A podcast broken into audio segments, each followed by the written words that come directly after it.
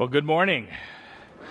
It's an honor to be here for the first week of Pastor Scott's sabbatical.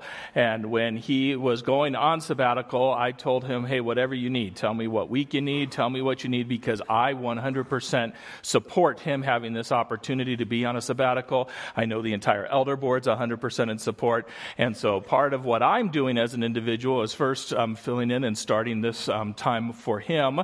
And then also as an individual, you know, there's times we'll all be on vacation over the summer, things like that. But when I'm in town, it's going to be just like business as usual for me in terms of my church involvement because I want to be at the end of this to be able to say, hey, we did everything we could to make this church what it should be where you're gone, Pastor Scott, and for his return to be an excellent one in, in three months. So we're looking forward to what we're going to be able to do over the summer and what we're going to be part of. And so we're on the final week of this series, and then we start a new series next week, um, which will be on the book of First John. John, and I'm excited about that and what we're going to be learning over the summer. There's something wrong with me. 75% of children will say that when they talk about the way they look. There's something wrong with me. If you go to add in the 18 to 21 year olds age group, it goes up to 80%. There's something wrong with me. People who were 12 to 21 were asked how they react when someone says something negative to them about their appearance. Here are the answers they got they keep their upset feelings to themselves, they withdraw and spend time alone. Excessive exercise, trying to fix whatever the problem is. Stop socializing with friends drastically reduce, restricting food intake, harming themselves physically, misusing alcohol or drugs, messaging someone they don't know. There's something wrong with me. And those feelings don't stop when you turn 21. We're in this series that Pastor Scott's been leading us on, um, all of us. And the big idea of the series is following Jesus requires all of you and transforms all of you. And it comes from a verse that we've been looking at in Mark's gospel, um, which Jesus says, Love the Lord your God with all your heart, with all your soul, with all your mind, and with all your strength. That word for strength in the Hebrew, when this is written in the, the Shema, um, is the Hebrew word miad. And it has the idea for strength or might or force. Interestingly, this word, me'od, it, it, it, because it's often used when you're talking about might of God, having a mighty hand, and it's talked about God, it's used to, to express um, something that, that um, is intensifying in action. So the word very or much in, in, in, Hebrew will often be this word also because of God's action is, is an extreme. It, it's, it's super strong. And so very and much is also a word that comes off of that. But the idea has strength or might or force. When we get to the New Testament and we're in Greek, it's ischus, which is the Greek word for strength and power and force and ability. And when we think of this one uh, compared with the other three that we've looked at over the weeks, this one's coming back to our bodies. This is how we're loving God with our body. The big idea today is this. If I want to love God with my body, then I'm going to need to develop a biblical view of my body. If I want to love God with my body, then I need to develop a biblical view of my body. And this is a challenge because it contradicts our society's teaching from the beginning of civilization, which is whispering different things to us about our body. So the question we have today is how do I love God with my body? Three things we're going to look at. First one is this I need a mindset change. The mindset is this I must believe that my body is good. I thought about doing something. I'm going to let you off the hook. I'm not going to have you do it. But I was going to have everyone raise their hand who could comfortably say, I love my body. And I know from the research that over 80% of you would not be comfortable raising your hand to that question. Think back to creation. God creates the world, and uh, there's five days where He does different acts of creation. And at the end of each day, He says, It was good. And then we get to day six of creation. And God creates us, He creates human beings. Genesis 1:27 tells us this. So God created man in his own image. He created him in the image of God. He created them male and female. That we are created in the image of God. In fact, when God finishes that day of creation, he saw all that he made, and it was not good, but this time it's very good indeed. Evening came, and then morning, the sixth day. God creates us, and he looks at creation, and he says, It is very good. Jess Connolly's written a book, Breaking Free from Body Shame. And in that book, she talks about these days of creation, and she talks about the Hebrew word, which I just gave you a hint of a minute ago, for the word for very. And, and again, that's the word mayad, and it has the Hebrew word for very, and, and it can be translated muchness. In other words, when God finishes creating us on day six, He looks at us and He says, Ah, it is muchness good. I just love that phrase. Muchness good.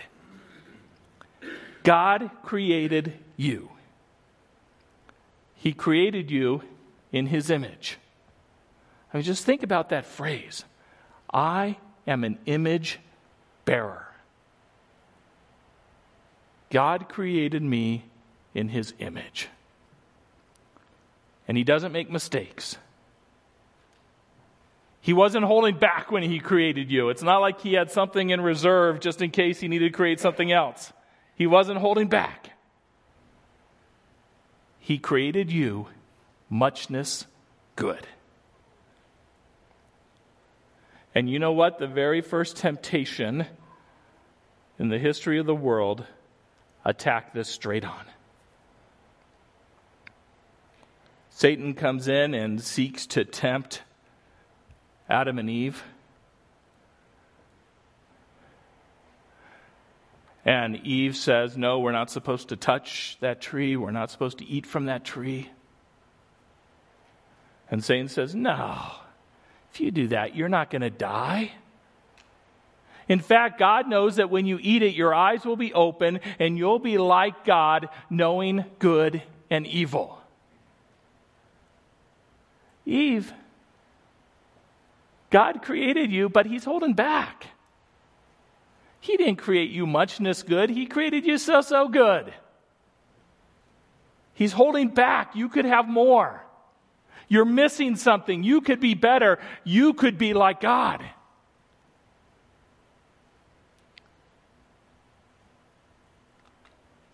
And Adam and Eve choose to sin. And one of the consequences of that is the eyes of both of them were opened. They knew they were naked, so they sewed fig leaves together and they made coverings for themselves. They felt shame. Why'd they feel shame? Oh, probably a number of reasons. But one of the reasons that they felt shame is they had just been told, You are not that good. You are lacking something. You're missing something. For the first time in the history of the world, a person was told there's something wrong with you. You're missing something. You're lacking something. You're not good enough. Oh, this false teaching continued on and was existing in the early church, there was a major heresy that took place, and it's the heresy of Gnosticism. Just pretend the G isn't there and you'll pronounce it correctly. Um, Gnosticism, and Gnosticism had the idea of this the spirit is good, the physical is bad. So the spirit is good, the physical is bad. And this led to this radical Greek dualism where everything that was of the spirit's good, everything of the body is bad. And so Gnostics in the first century would believe that, that your body is bad and everything about your body isn't bad, but there's a little spark inside of you that's just the spirit and the soul of you, and that is good. So that would lead Gnostics to two different extremes. One is you starve the body the other is, eh, you might as well do whatever you want because it's a bad body anyway. Who cares what happens to it? So there were two totally different extremes. So how this plays itself out, um, the, the first century Gnostics um, would believe that Jesus did not have a physical body. Because how could you have God in a body if a body is bad? They would say, yes, he appeared to have a body, but he didn't really have a body.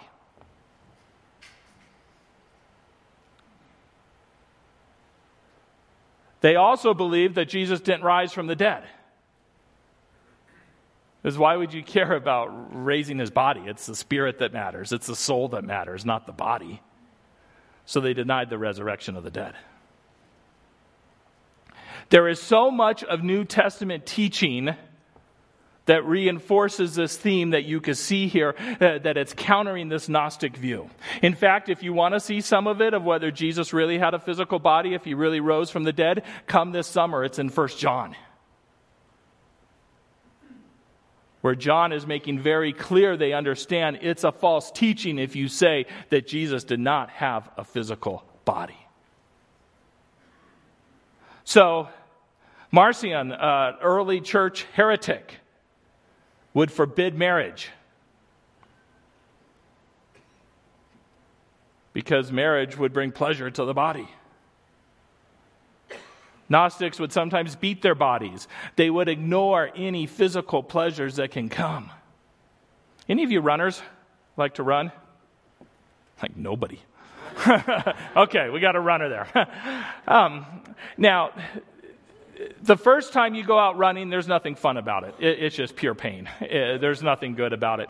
But after you've been running for a while, you, you start to get the, the endorphins kicking in and things like that happening. And there's a pleasure to it that, that you're anticipating of how you're going to feel after a good run. To a Gnostic, no, don't do that. You're not going to run if it brings pleasure to your body. And on the opposite side, there'd be people saying, hey, you can sin all you want. You could do whatever you want with your body. It's just your body. Who cares? Thinking of it today, you notice some of the phrases we use? We save souls.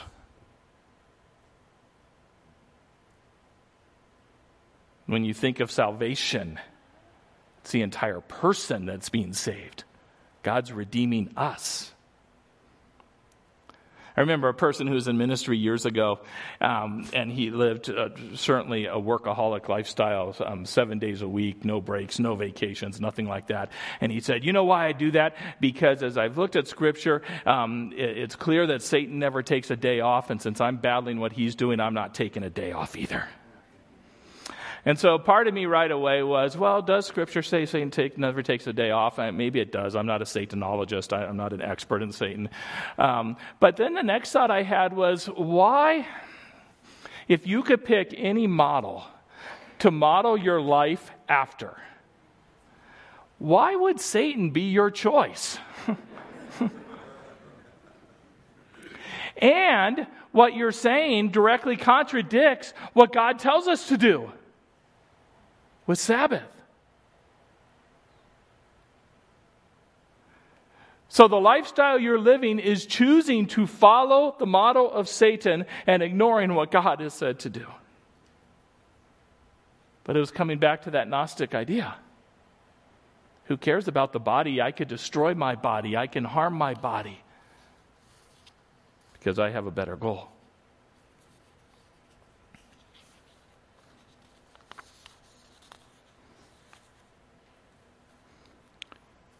Is prayer more important than taking a meal to a widow? Sounds like it's holier. Scripture says religion that's undefiled is this caring for widows, orphans in their distress.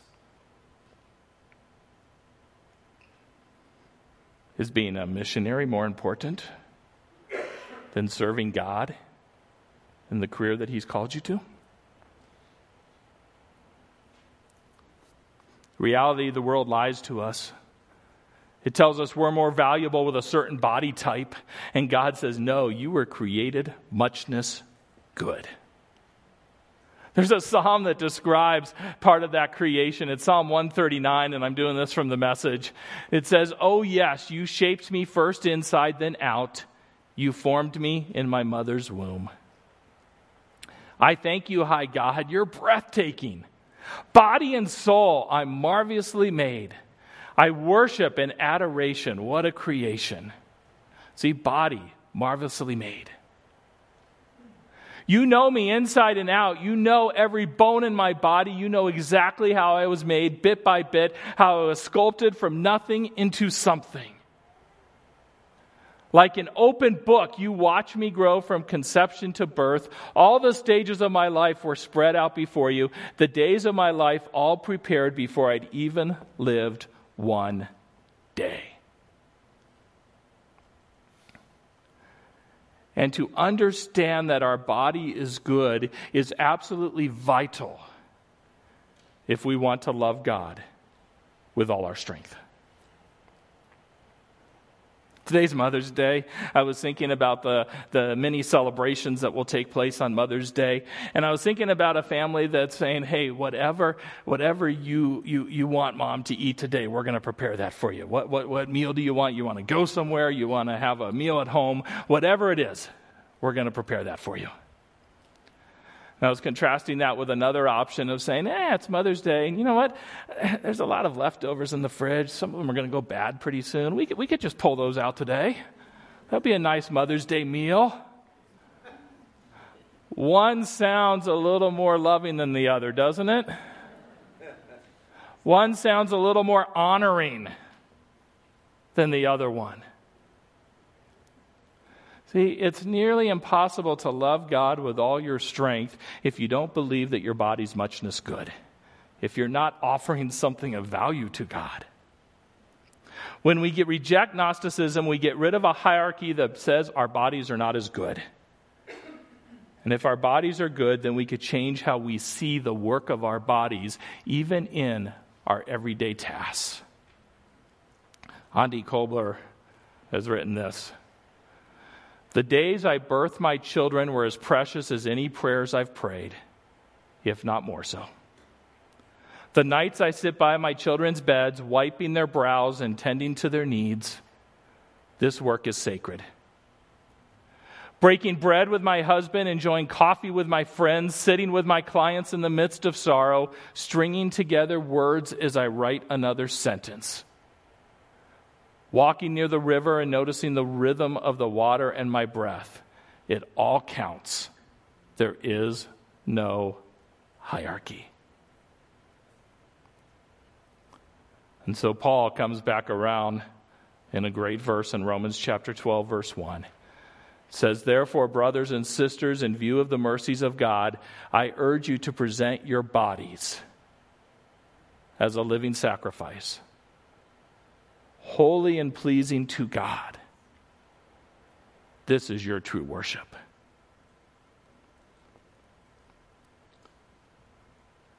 We have to have a mindset change. My body is good. Then we need some action. I need to listen to my body. See, God created us, it's muchness good, and there's a reality that we are our body. There's no separation between you and your body. There's no you without your body. Galatians 2:20 says, "I've been crucified with Christ and I no longer live, but Christ lives in me. The life I now live in the body, I live by faith in the Son of God who loved me and gave himself up for me." Aundi Kolber, again, who wrote the book Try Softer. And the book really fits well with the theme of what we're talking about here. Um, instead of uh, trying harder and pushing ourselves and uh, straining our bodies all the time, that there's times where we need to listen to our bodies. We need to realize that God created our bodies to communicate to us. She said this Jesus came to show us the truest, best way to be human, not by denying his humanity, but by embracing it, by living in it, by dying in it, and then finally by being resurrected in a glorified body. Jesus loves our humanity. And you realize something? When you become a Christian, when you accept Jesus Christ as Savior, there are so many things that happen at that moment. One of them that happens is the Holy Spirit comes to live within you that if you are a Christian, you have the Holy Spirit taking up residence. Where? In you, in your body. It leads Paul to say this Don't you know that your body is a temple of the Holy Spirit who is in you, whom you have from God? You're not your own, you were bought at a price. So glorify God with your body. You see, you were created muchness good, and then at salvation, the Holy Spirit takes residence within you.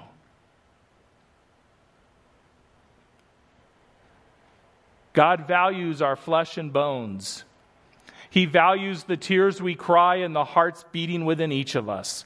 He sees the emotional and physical bruises we've suffered. Jesus is tender to our humanity. And when we realize that our bodies are muchness good, we honor those moments the tears, the emotional struggles, the physical challenges. We realize that our bodies are created to worship and love God, that this is the vessel in which we worship God. This is the container in which we serve Him. And our body communicates to us. You know, your body's kind of like the dashboard on your car. If you see red lights, one reaction could be, ooh, pretty.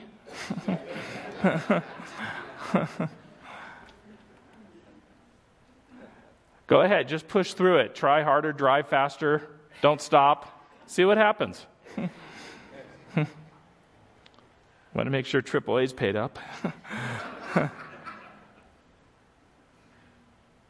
that's the temptation at times that we have with our bodies.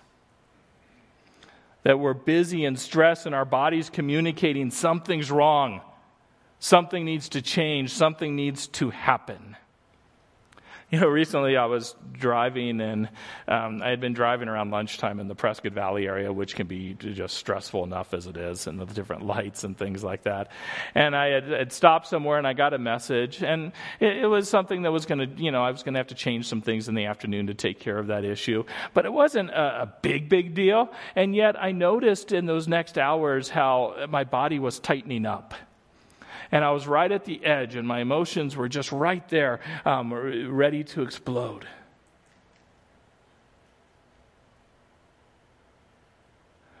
We'll see times someone driving, and you, you, I've seen pictures, or, or, at times I was driving near someone recently, and, and they're just mad as can be. And, I, and, and, it was like, wow, you know what likely happened is the person in front of you is going a little slower than you want.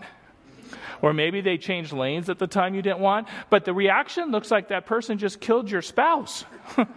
like what did they do to have this kind of reaction and that's what i was thinking at that moment when, when, when i was feeling my body respond to what was happening is that this is out of proportion the text and the message I got doesn't deserve this kind of reaction. My body's trying to communicate something to me. What's going on? What's, what's happening there? What's up with that? And when the body gives a warning sign, you're not worshiping God with all your strength. Your body is muchness good, and you're not listening to it. Back a decade ago, that exacerbated my burnout.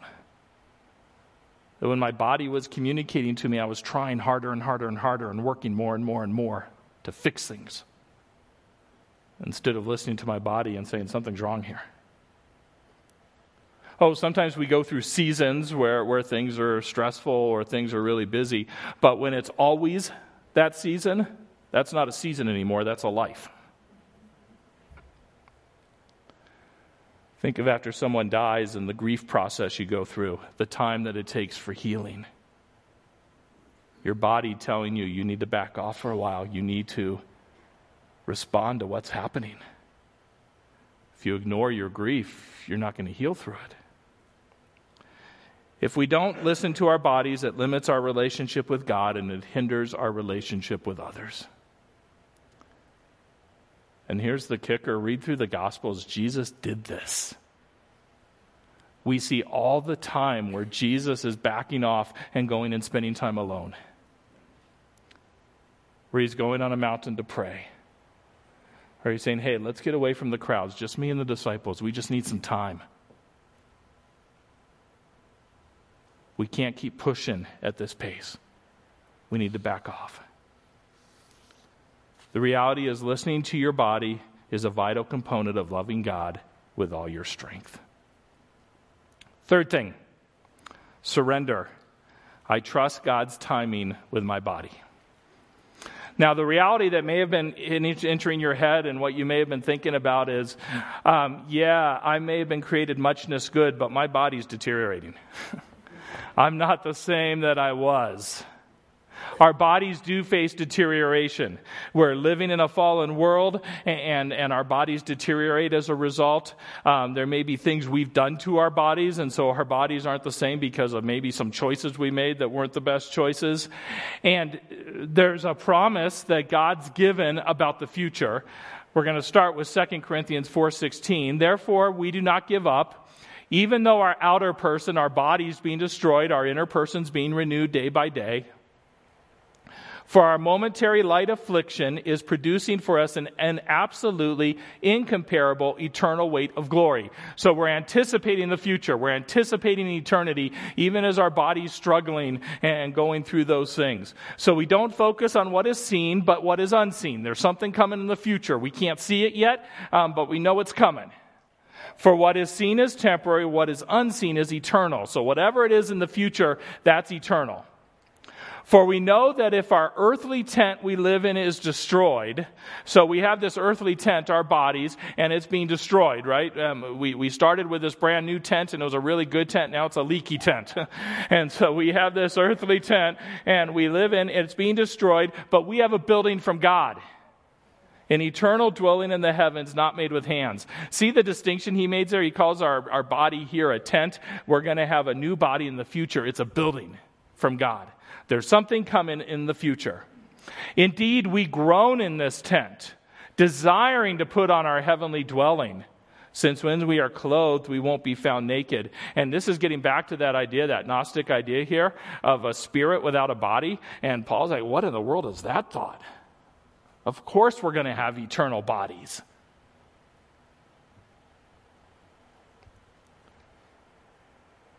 Indeed, we groan while we're in this tent, burdened as we are, because we don't want to be unclothed but clothed, so that mortality may be swallowed up by life. Now, the one who prepared us for this very purpose is God, who gave us the Spirit as a down payment.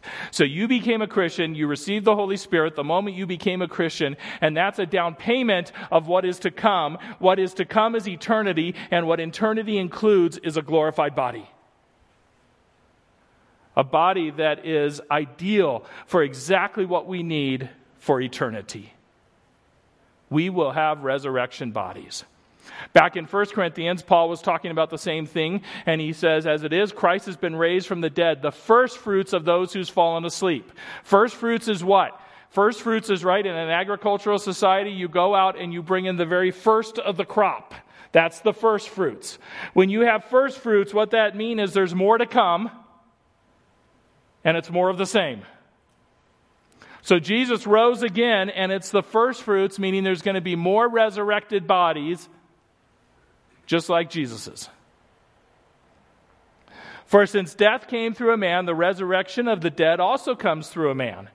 For just as in Adam all die, so in Christ all will be made alive, all will have resurrected bodies but each in his own order Christ first, the firstfruits, and afterwards, at his coming, those who belong to Christ. Jesus experienced the first resurrection. There's going to be more resurrections to come. And the resurrection body we're going to receive will be perfectly suited for eternity. We won't be living in this soul, just soul existence without bodies.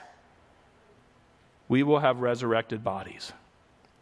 Now, when I think of resurrection bodies, I certainly think of the aches and pains going away, some of the deterioration.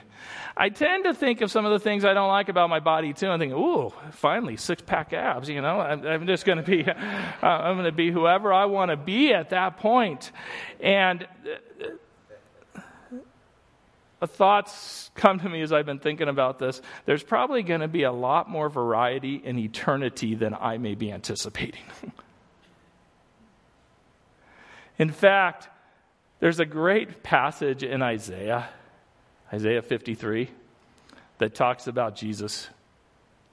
Doesn't say his name there, but it's clearly talking about the Messiah who's going to come. And when it talks about him, I don't have the verse here, this is just a free add on this morning here. Isaiah 53, verse 2. Here's what it's talking about Jesus God coming in human form. I mean, just think about that. You get to design the body for God on earth. You think, oh, I mean, what, what, how are we going to design that? That's going to be pretty awesome. Thinking of all the superhero movies and things like that. Isaiah 53 2 says this He didn't have an impressive form or majesty that we should look at him, nor appearance that we should desire him.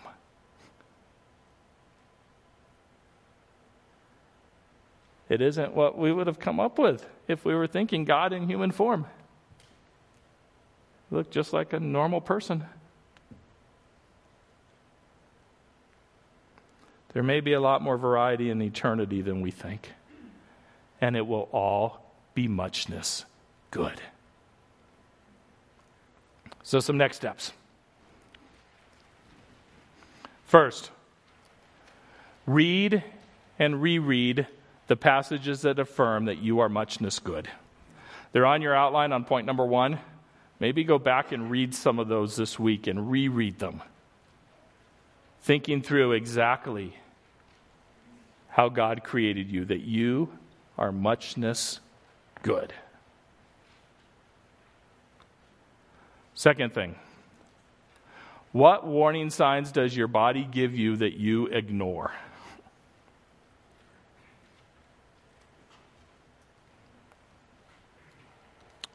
What do you need to do to pay attention to those warning signs?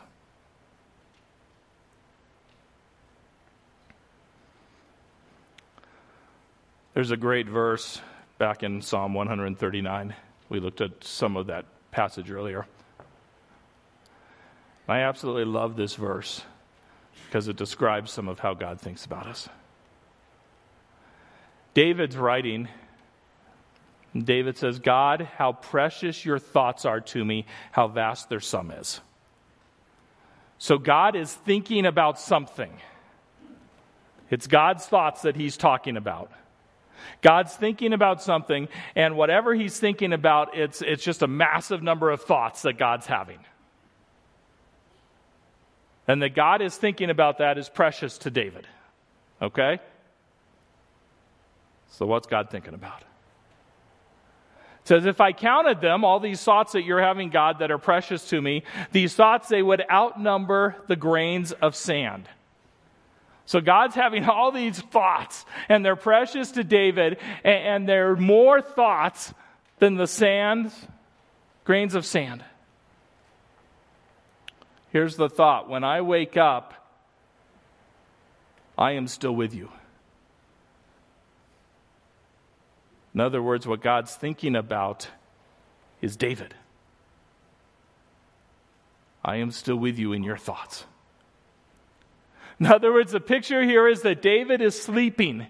And while David's sleeping, God is thinking about David. And how much is he thinking about David? So much that it's more than all the grains of sand. And when David wakes up, it's like God saying, Oh, good, you're up. I was thinking about you all night long. Can't wait to spend the day with you.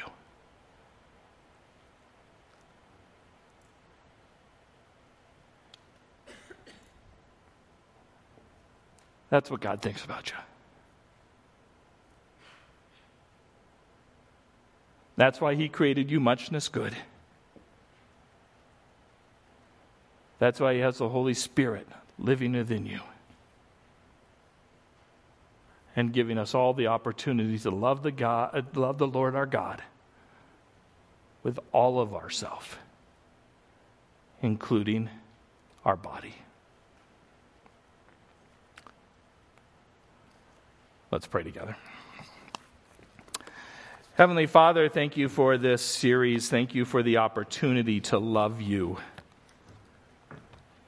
with all of us. And may we ignore the lies that we hear from the world. And may we realize how you created us very good, muchness good.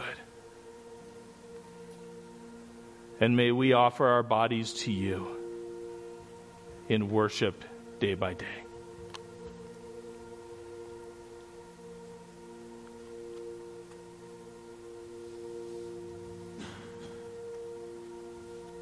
May we listen to the dashboard that you've created for us with our bodies.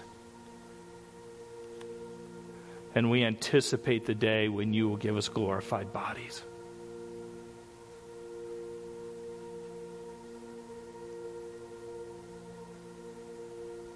Where we'll worship you in forever.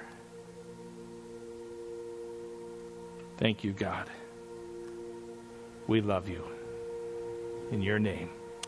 Amen.